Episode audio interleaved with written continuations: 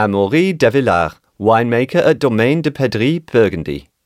Burgundy is a region which is famous all over the world. It's a small wine region and it's the birthplace of two grape varieties, Chardonnay and Pinot Noir. The region only produces single varietal wines, in other words, no blends with other grape varieties. Winemaking was pioneered here by the monks. Without the monks, I wouldn't be talking to you today. They had a written culture and were able to experiment with the best plots of land.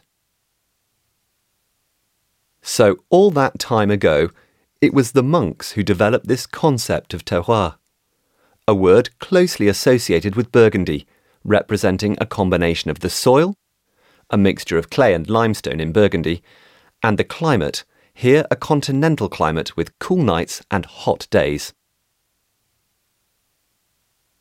The vast majority of vines in Burgundy are planted on hillsides and so towards the sun, facing east, south, and sometimes southwest.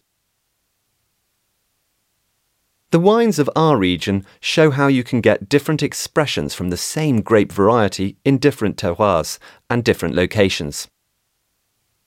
Take the Côte de Nuits, for example, which mostly produces excellent red wines.